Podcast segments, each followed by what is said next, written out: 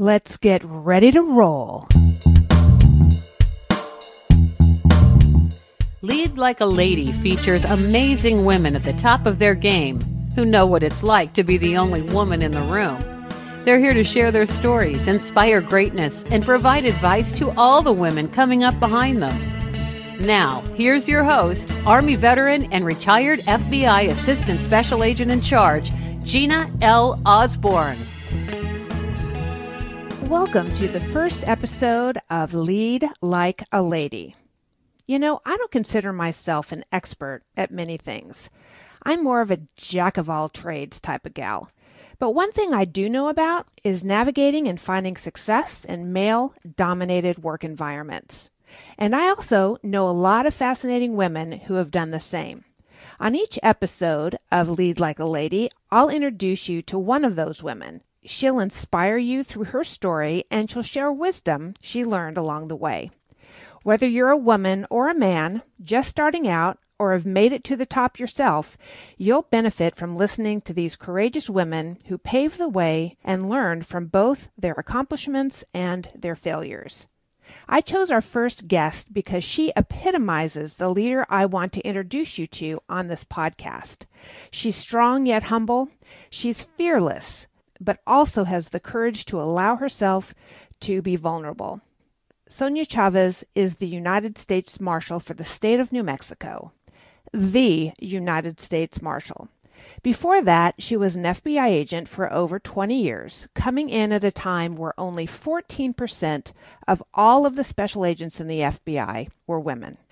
On today's show, she will emphasize the importance of communication, surrounding yourself with a support network, and knowing your people, their strengths and weaknesses, so you can find out how best they contribute to your team. So sit back, relax, and prepare to be inspired. Welcome to the show, Sonia. Thank you, Gina. I'm happy to be with you. A lot of people don't know this, but the FBI is a second career for people, and the average age going through the academy is 31 years old. I remember the day we met. It was at the FBI Academy, and you and I were in the same class in 1996, 96, 12. And on the first day of class, the FBI will assemble the entire class, and everybody gets up and they start talking about themselves. And we're absolutely blown away because you've got these people who have these amazing backgrounds. And I remember when you stood up, and I just thought to myself, she is so articulate and poised and lovely. And you were talking about how you were a journalist before you came into the FBI. And I was just blown away by you. So tell me, how did you go from being a journalist to getting into law enforcement? I remember that day, Gina, and, and hearing um, your reaction to me describing my career at that point makes me laugh because at the time, as you recall, I'm sure so clearly, we were all so nervous excited but very nervous to be there. So, how I ended up at the FBI Academy is really, I think, a matter of coincidence or circumstance because it certainly was not a career that I planned. And I've told the story many times over the years about we have to work to prepare ourselves, even though we don't always know where we're going to end up. So my my path to the FBI, as you noted, I started my career in journalism as a young girl growing up in a really small rural town in New Mexico. I was enamored by the New Mexico State Police, and I think that came from family friends. I grew up at a time where families used to have dinner with neighbors and friends on Sundays and we would do that. And many of my parents' friends, the daddies were state police officers. And later in the day, after we were getting ready to clean up dinner and get ready to go, the dads would go and put on their state police uniform to go to work. And I just thought, wow, that is the coolest thing ever. And I remember talking to my dad very briefly, Dad, could I do that? And my dad's like, absolutely not. He had one girl and sons, and I wasn't going to do that. So I was fortunate to be inspired by many other people in other careers and journalism was the path that I took. I graduated from college with a journalism degree and um, started working in broadcast journalism in, in, a couple of small markets in Texas for a few years, and then wanted to go to grad school, but was making a pittance uh, of a salary, which is also a very good learning opportunity for me looking back, having to survive on very little, best times ever. Came back to New Mexico to go to graduate school and ended up uh, being offered a position working for the governor of our state at the time in Santa Fe as his press aide and spokesperson. Another pivotal point in my career, mostly because I had the opportunity to work with amazing public servants and people who really cultivated me. Uh, but that was the time where I, I really came to know that uh, working in public service is where I wanted to be. I could see some really dedicated people around me who were committed to making our state and our country strong and good. And that was an inspiring opportunity. So during that time, I finished my graduate degree and then I started working on a PhD and met some people who played golf and uh, was out on the golf course one day with a, a girlfriend of mine. And they had paired us up with two random people, one of whom who I have described many times as an old salty FBI agent. And I'd never met him before, uh, but I started asking him about his job. And, and before I knew it, nine holes we played that day, he convinced me that I needed to go into the local FBI office to ask questions. Coincidentally, the next uh, week in one of my graduate classes, my graduate professor, who to this day is a very strong mentor in my life, said, Come here, I want to talk to you there's somebody I want you to meet. I just started a business, a consulting firm with a, a friend of mine who just retired from the FBI. So he hooked me up with another FBI agent who had just retired as the special agent in charge here in New Mexico. So I met with this lovely man, Matt Pettis, the next week, had coffee with him, and he was all business. He said, Write this down. And he gave me all kinds of advice, called the recruiter, set me up for an appointment with the recruiter. I walked into the recruiter's office a couple of weeks later, and I thinking I'm just going to go in and kind of ask some questions because I had already moved away from home for a few years. I love New Mexico. I wanted to be here near my family, and I wasn't really interested in moving. So I went in out of courtesy to these FBI agents, and because I was curious, and the recruiter, who also became a mentor, later came to my wedding. I walked out of that FBI office one hour later saying, sign me up. And 10 months later, I was at the FBI Academy. So that's kind of how, how I got to the FBI Academy uh, process occurred, not planned, but definitely I'm so grateful that, that it happened that way. So, what did you think? This was back in 1996. Only 14% of the agents were women back then. I mean, what did you think when you got to the academy and you saw all of the different people in our class and you know a lot of people had military backgrounds and law enforcement backgrounds and accountants and attorneys and you were none of those i mean you came you were, i think you were the only one in our class that had a journalist background right yes yes and you know i later found i think it was about 10 years later i was i got a call from the undercover unit to do a project for them. And I found that I think there were three people in the bureau at that time, females, who had a journalism type of background or experience.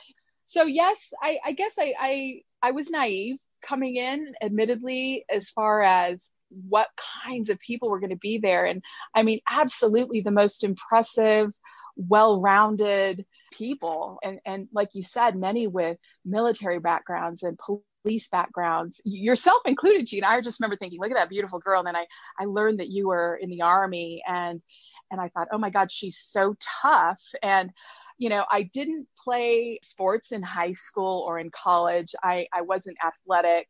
The training I had done for the academy had been all on my own. It was before the internet was big, physical training. I did it on my own. And so I was, I felt overwhelmed, admittedly, when I got there. But that's where you just remind yourself uh, mind over matter, right? I, I have to do this. I, I gave up my job. I left my family. I'm here and I cannot fail. I will, I will do this.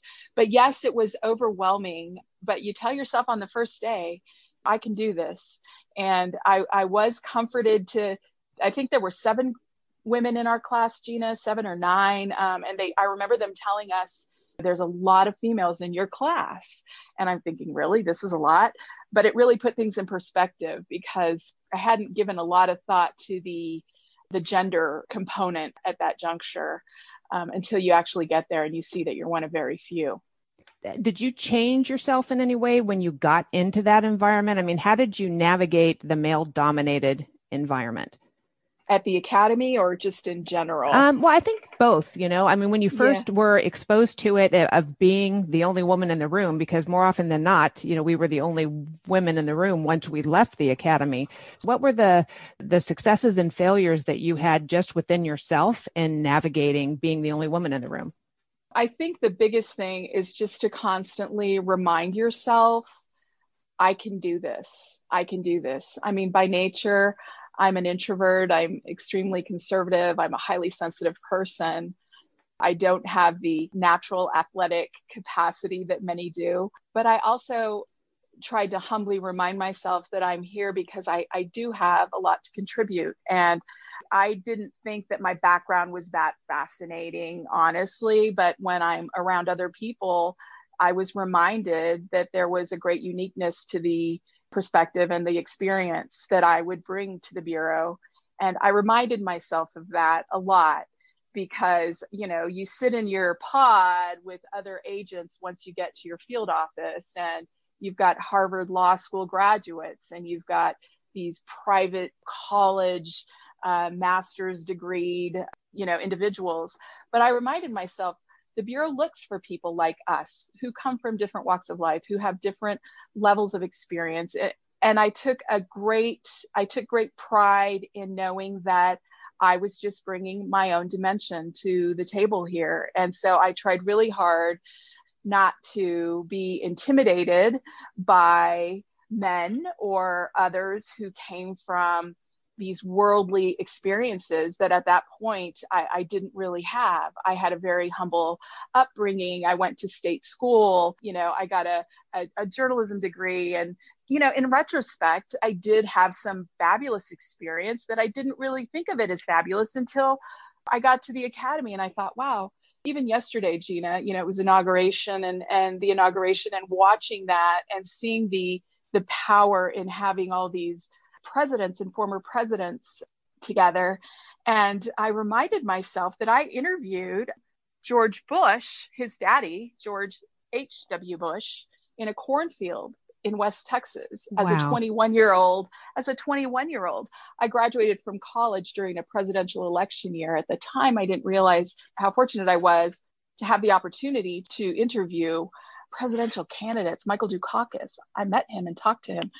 So it really was not so much about reminding myself that I was, you know, a minority in terms of gender in the room, but reminding myself that we're all part of the same group and we're all here to bring our own talent, perspective, experience. And I've talked a lot about the need to not separate ourselves from the men, but to enhance what is already a very powerful chemistry in, in the Bureau and now in the Marshal Service. We bring an incredibly powerful dimension as women, and we don't have to separate ourselves or criticize our male counterparts in any way. We just look at how we can enhance, you know, what already is, I think, a really dynamic environment. I completely agree. And I remember for the longest time when I first came into the FBI, I thought the reason why the FBI hired me was because of my Army background, because I did counterintelligence, because I had all this great training. But I realized that they didn't hire me because of that. They hired me because I know how to solve problems and I have good judgment and I know how to communicate with people and I know how to network. So it's it's not the skills and the background that we come from. I mean, definitely they want our experiences, but it's really those leadership traits that we come with, but we don't really appreciate those because they come easy to us, but they are so, mm-hmm. so, so important.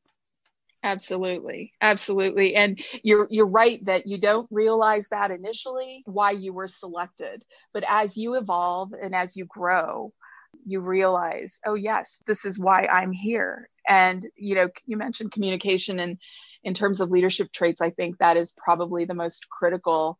Um, I know it has been for me. And when we talk about how we can be impactful in our environment, you know, as a woman, as a leader, I think communication is probably the most critical uh, component there. And i learned a lot about that early on when i first you know moved into a formal supervisory position in the bureau.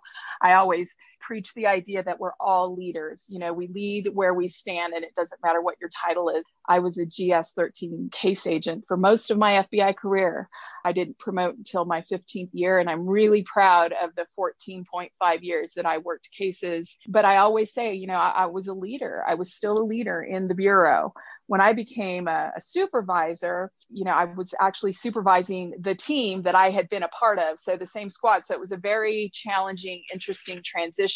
I was fortunate that they were all incredibly talented and supportive agents, analysts. But I remember the communication thing. Example, send them all an email. Let me know if you're available to do this. I don't get a response. Mm-hmm. So the next day I thought, oh dear, this is going to be a problem. Nobody responded. Do they not respect me? Was I not clear? So anyway, we had to work through that. And what I learned was a lot of, and I'm generalizing here, this is based on my experience, you know, a lot of people, men in this instance, when you ask them, let me know if you're available, if they're not available, they don't respond. And so I, I had to condition myself and I had to be sensitive to to their kind of communication. And so when I asked them why why I didn't get a response from you, did you not get my email? Oh no, I got it. I got it. I wasn't available, so I didn't respond. So I thought, oh, okay, so that's normal to you, but that's not normal to me. So I had to reframe my expectations, right? And I, I learned a lot from that tiny little instance because it reminded me that we all communicate differently. And as leaders, we have to be very clear about our expectations of people and of our team, and not just in, in terms of communication, but in terms of accountability and responsibility. Here at the Marshal Service, I've had a wonderful opportunity to really learn from a different culture of law enforcement professionals. But it's been a privilege to be able to bring some of the wonderful things I learned from amazing leaders at the Bureau. Know your people, right? So, know their strengths and weaknesses and find out how they could best contribute to the team and communicate with them about that. Make sure that they know that you're interested in in knowing where they want to be in five years in the marshal service and and what they want to contribute and where they feel comfortable and where they don't. Because as you know gina not everybody is going to be a powerhouse case agent. Some people are better in the support capacity right? And we also want to make sure that those who are very very comfortable don't get complacent. Sometimes they just need somebody to say okay you've been you've been good in this role for 5 or 6 years but you've got more in you. So let's take you to the next level. And how do we do that? And that's been one of my biggest honors, challenges, and privileges here at the Marshal Service is to be able to work with deputies and our administrative employees also to to try to identify their goals and help them reach their professional uh, potential. So let's talk about that for a minute. In our class, 9612, all of we had about mm-hmm. 50 people in our class. And every year for the last 20 something years, we would have an email on our anniversary in April, and everyone yes. would pretty much talk about what they were doing. So here's Sonia, you know, 20 years after we're all eligible to retire. And Sonia just says, Oh, I'm retiring. And oh, yeah, by the way, I'm going to go and be the United States Marshal for the state of New Mexico. And I just remember it's like, what? She's going to do what? And, you know, that's what I love. And that's what impressed me from day one about you is that you are fearless. It's like, sure, I, I can be the United States Marshal, no problem. So, how do you walk into that new high level position in a male dominated workforce? And I'm here, everybody. I mean, how does that work exactly?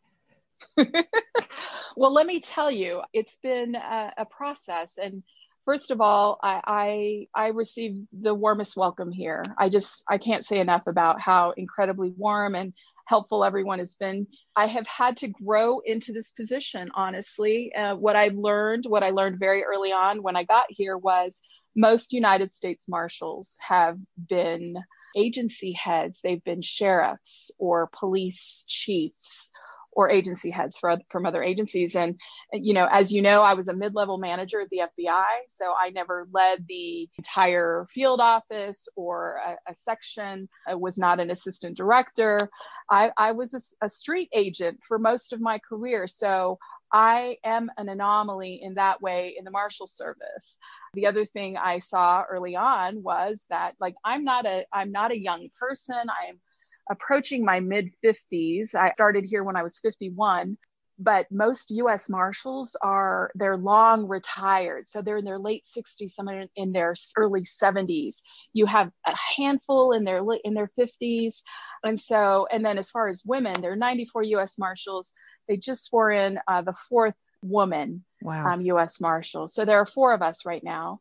Okay, so I I have that essentially I, the bureau transferred me over here and the marshal service they embraced me. And i i say it i say it often. When people say how are you enjoying your job?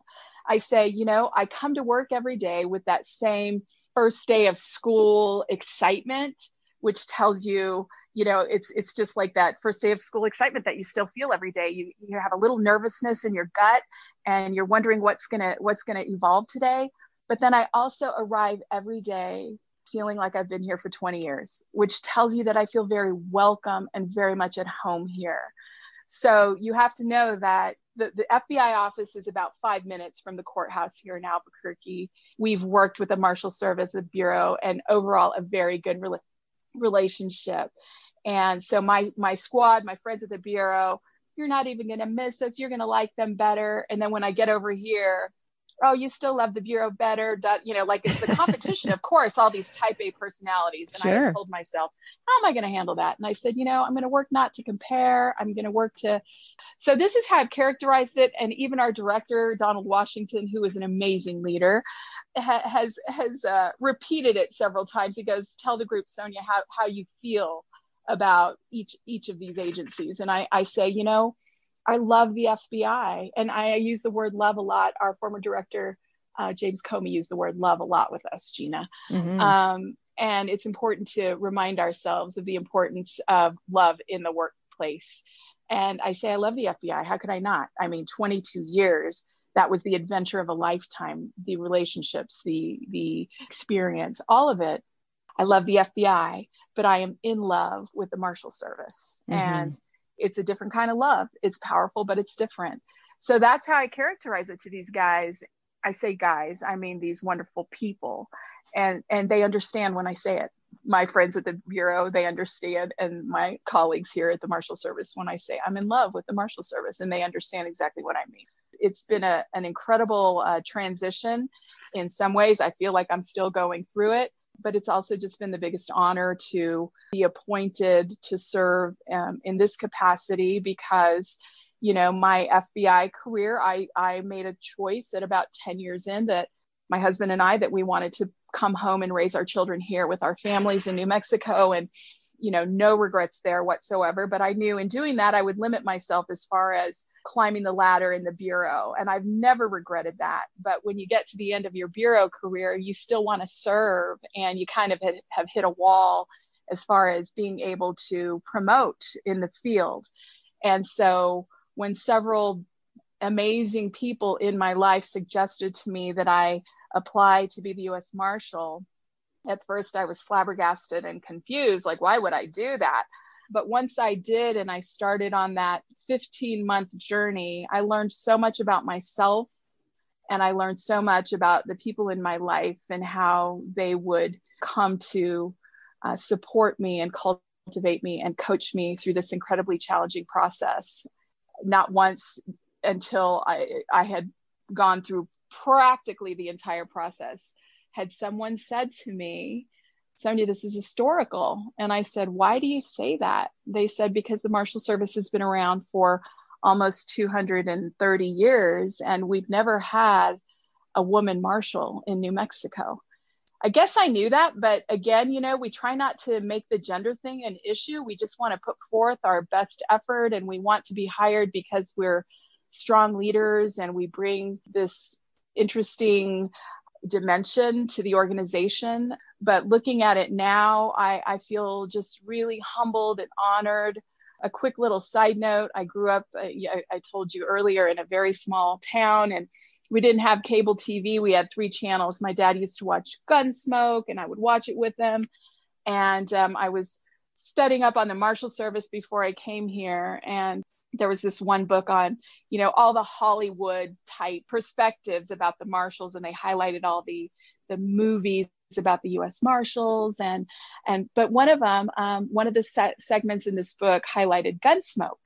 I remember calling my mom. I said oh mom i can't believe this. Watching gunsmoke with dad matt dillon was the marshal.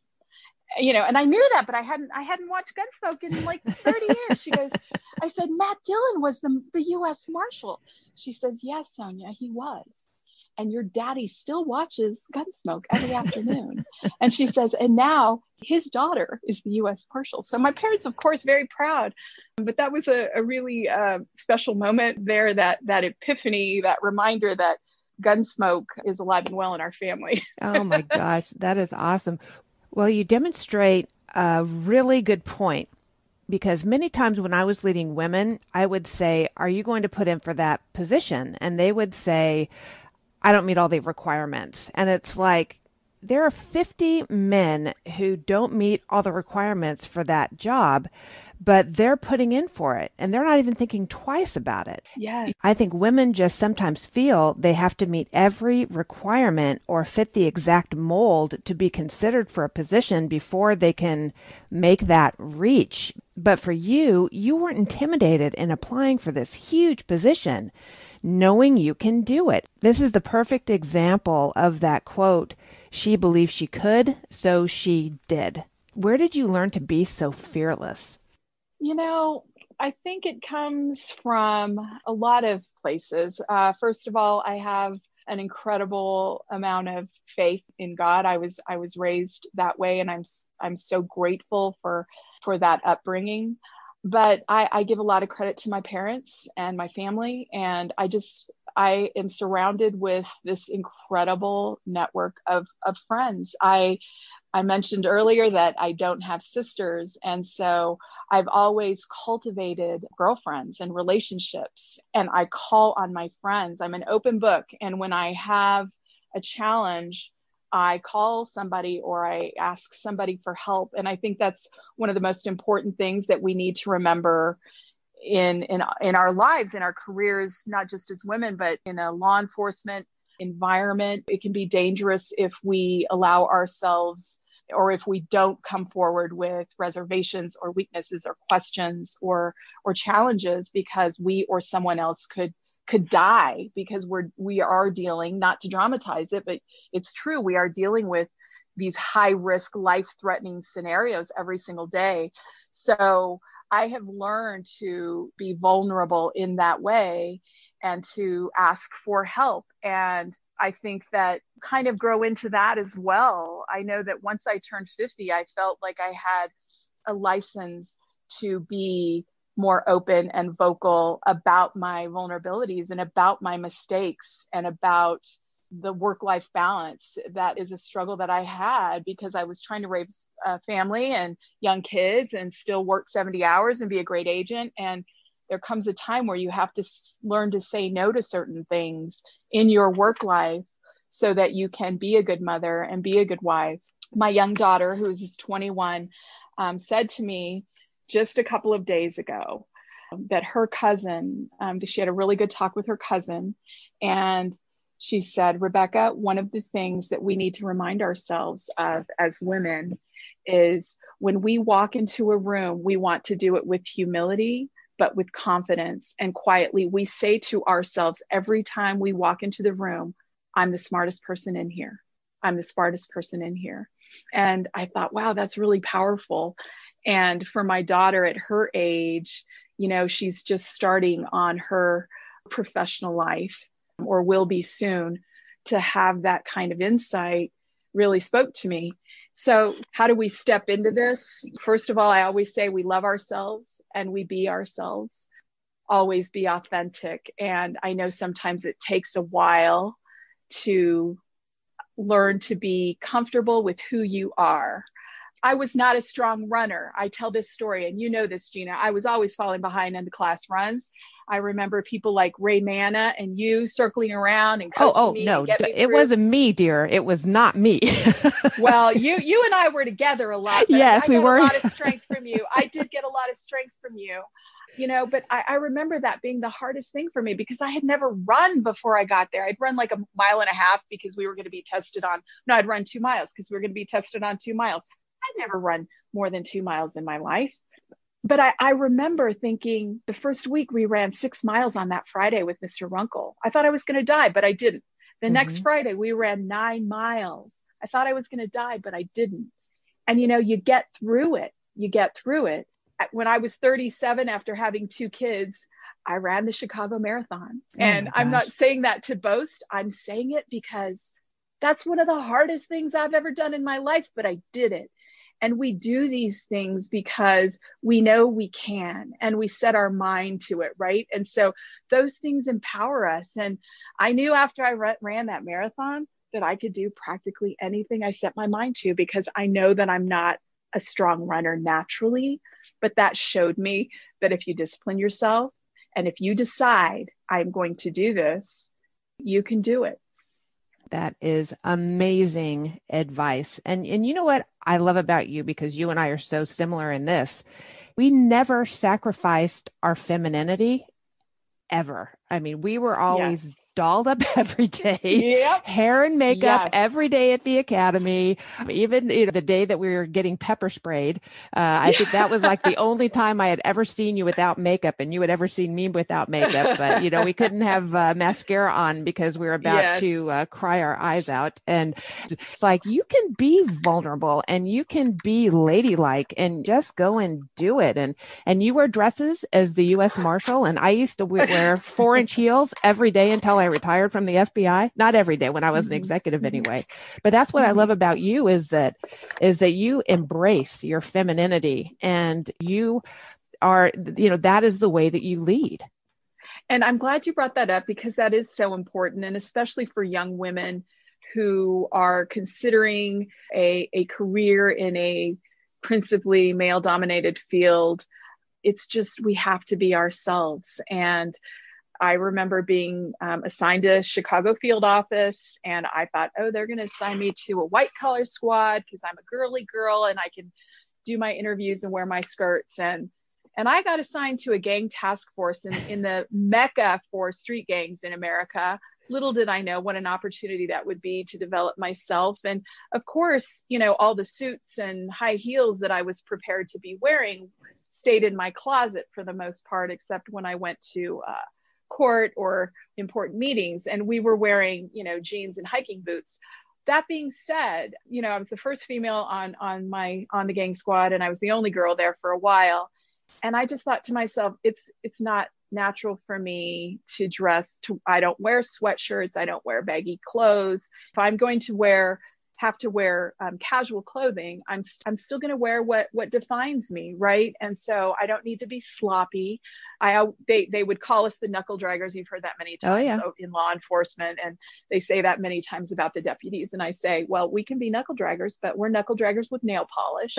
And and when honestly and i remember talking to uh, another female agent that came to the the sister squad. We had two gang squads at the time in chicago and uh, she was a phd chemist and uh, her first week on the on her squad i saw her transform. I literally saw her wear put on these black combat boots and these big jeans and these big jackets. I remember talking to her about it and i hardly knew her but i said you know it's really important that we be ourselves. So if you are a, a woman who is comfortable wearing combat boots and leather jackets and baggy clothes then by all means you wear that but don't wear that if you're trying to fit in and be one of them because we are not them and we won't be successful if we're trying to be them Mhm. we we we're supposed to work with them and they want us to be ourselves too they will Mhm. value us Mhm. for our authenticity And so I've always been a big uh, proponent of that being yourself thing. And coming here to the Marshal Service, you know, my last few years at the Bureau, I did wear suits and dresses and high heels most days. And so it was a natural thing for me to maintain that type of dress code. But uh, sometimes I wonder, and I'm a very conservative dresser for the most part, but sometimes I I do wear bright colors and um, and I think, oh, I wonder if this is a little too out there for the U.S. Marshal. And then they remind me, you can wear whatever you want. Um, and that's that's kind of funny for me to be told that. But I, I'm very mindful that you know we do set an example in our positions, and certainly here um, in these beautiful federal courthouses that we have in New Mexico, uh, whether it's in Santa Fe or Las Cruces or Albuquerque or Roswell. Farmington, wherever we go, I, I am mindful that you know I'm setting an example for the for the United States Marshal Service, but also for for all women who who look up to those of us who are in positions where we can um, be impactful and influential and bring others along. I just, I really think that it's so important to, to set an example. And a big part of that is presenting ourselves in a way that is that is real and if is real and comfortable for us to wear dresses and high heels then we should embrace that Oh, I love it. I love it. So, last question, although I could speak to you for probably the next five hours. what piece of advice would you give to the women who are just starting out now and want to follow in your footsteps? What's the best advice you could give? I think the best advice that I can give is is to be yourself, to know yourself, you know, and to love yourself. Honestly, and that sounds very self-serving, but if you know yourself and love yourself, then you can comfortably embrace that and you will be welcomed into any any organization, any team if you are a real person who knows and loves herself because that's what people want. They want authenticity. And sometimes it's hard, um, you know, it is a process to really know yourself. We're still learning about ourselves every day at our stage, at our, at our phase. And this it, that we're in, Gina, I'm sure you can attest to that yourself. You know, we learn something new about ourselves all the time. But as we continue to develop ourselves and move forward in our own journey, I think it's just really important to embrace yourself for for who you are and to know the specific um, strengths and weaknesses that you have. Um, the other really critical part or really critical piece of advice I give is to surround yourself with amazing people and to call on those people and to stay connected to those people. I've always been really, really big on recruiting. You know, when I was at the Bureau and now here at the Marshal Service, I mean, I meet with potential uh, recruits every week here. I invite them in, they sit on my couch. I have a beautiful yellow couch, if you can imagine that. and I tell people it's magical. But you know, one of the things that that I tell them is it's really important for you to stay connected with us here as you go through this process, as you go through the application process. I introduce them to a deputy or two. Stay connected with this deputy so that you can ask questions along the way and stay connected with me because I, I want to talk you through this along the way. And it's just really important that as we're going through our journey, um, and it sounds lofty, that we make connections and cultivate those connections because those people are who make us and who build us. And I am sitting in this beautiful office in this beautiful United States courthouse because I have been surrounded by amazing people who have loved me and who have invested in me and and part of that is because I have allowed that and I've welcomed that and so as we identify these young female leaders, we want to just love on them and remind them how important it is to allow themselves to be loved upon. And I use that word, the love thing, a lot, but it, everything is about that. And so we need to remind them that we are here to cultivate them and mentor them and support them and coach them. And that is just one of the biggest, I think, advantages they can offer to themselves is by being open to that and to working. It's not hard, but they do need to put a little work into finding mentors and be deliberate about it.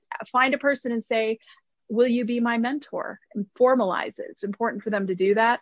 But that's been one of the biggest assets in my life are the people around me. And that's the advice that I would give to those moving forward.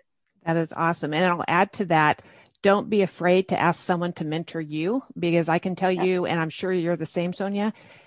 Anybody who reaches out to me, whether it's on LinkedIn or on Facebook, and asks me a question or asks me to mentor them, I say yes because Absolutely. that that is the best thing ever. I mean, never be afraid to ask someone to mentor you because because that's what we want to do. I mean, we've earned the wisdom and we want to share it. Absolutely, yes. We will never say no. And we I think sometimes no. people are, are afraid of rejection. They're like, oh, that person is, you know, has this big old fancy job. I don't want to bother them with this, but it is our honor and yes. it is our responsibility. We have been blessed with these amazing careers. And I, I look at it like, you know, I, I'm approaching what someday soon, hopefully not too soon, but will be the end of this law enforcement career. So the most rewarding thing I can do is coach other people. And I, I love doing that. And I'm a big believer in it because I'm a product of it. That is awesome. Thank you so much for being on the show. Thank you, Gina. It's been a lot of fun, and I, have enjoyed uh, reminiscing and sharing our stories. I'm so proud of you and, and all your successes. Um, so, thanks for having me. I truly value you as a listener and would love to show my appreciation. Visit me at ginalosborn.com and I will send you a free ebook called Five Strategies to Navigate a Male Dominated Workplace. Thanks for joining us. If you enjoyed this episode and are feeling inspired, please subscribe, rate, and review it on your favorite listening platform. Lead Like a Lady with Gina L. Osborn is produced and edited by Lisa Osborne. Theme music is Leading Lady by retired IRS criminal investigation attache Clarissa Balmaceda, featuring Alex Castillo.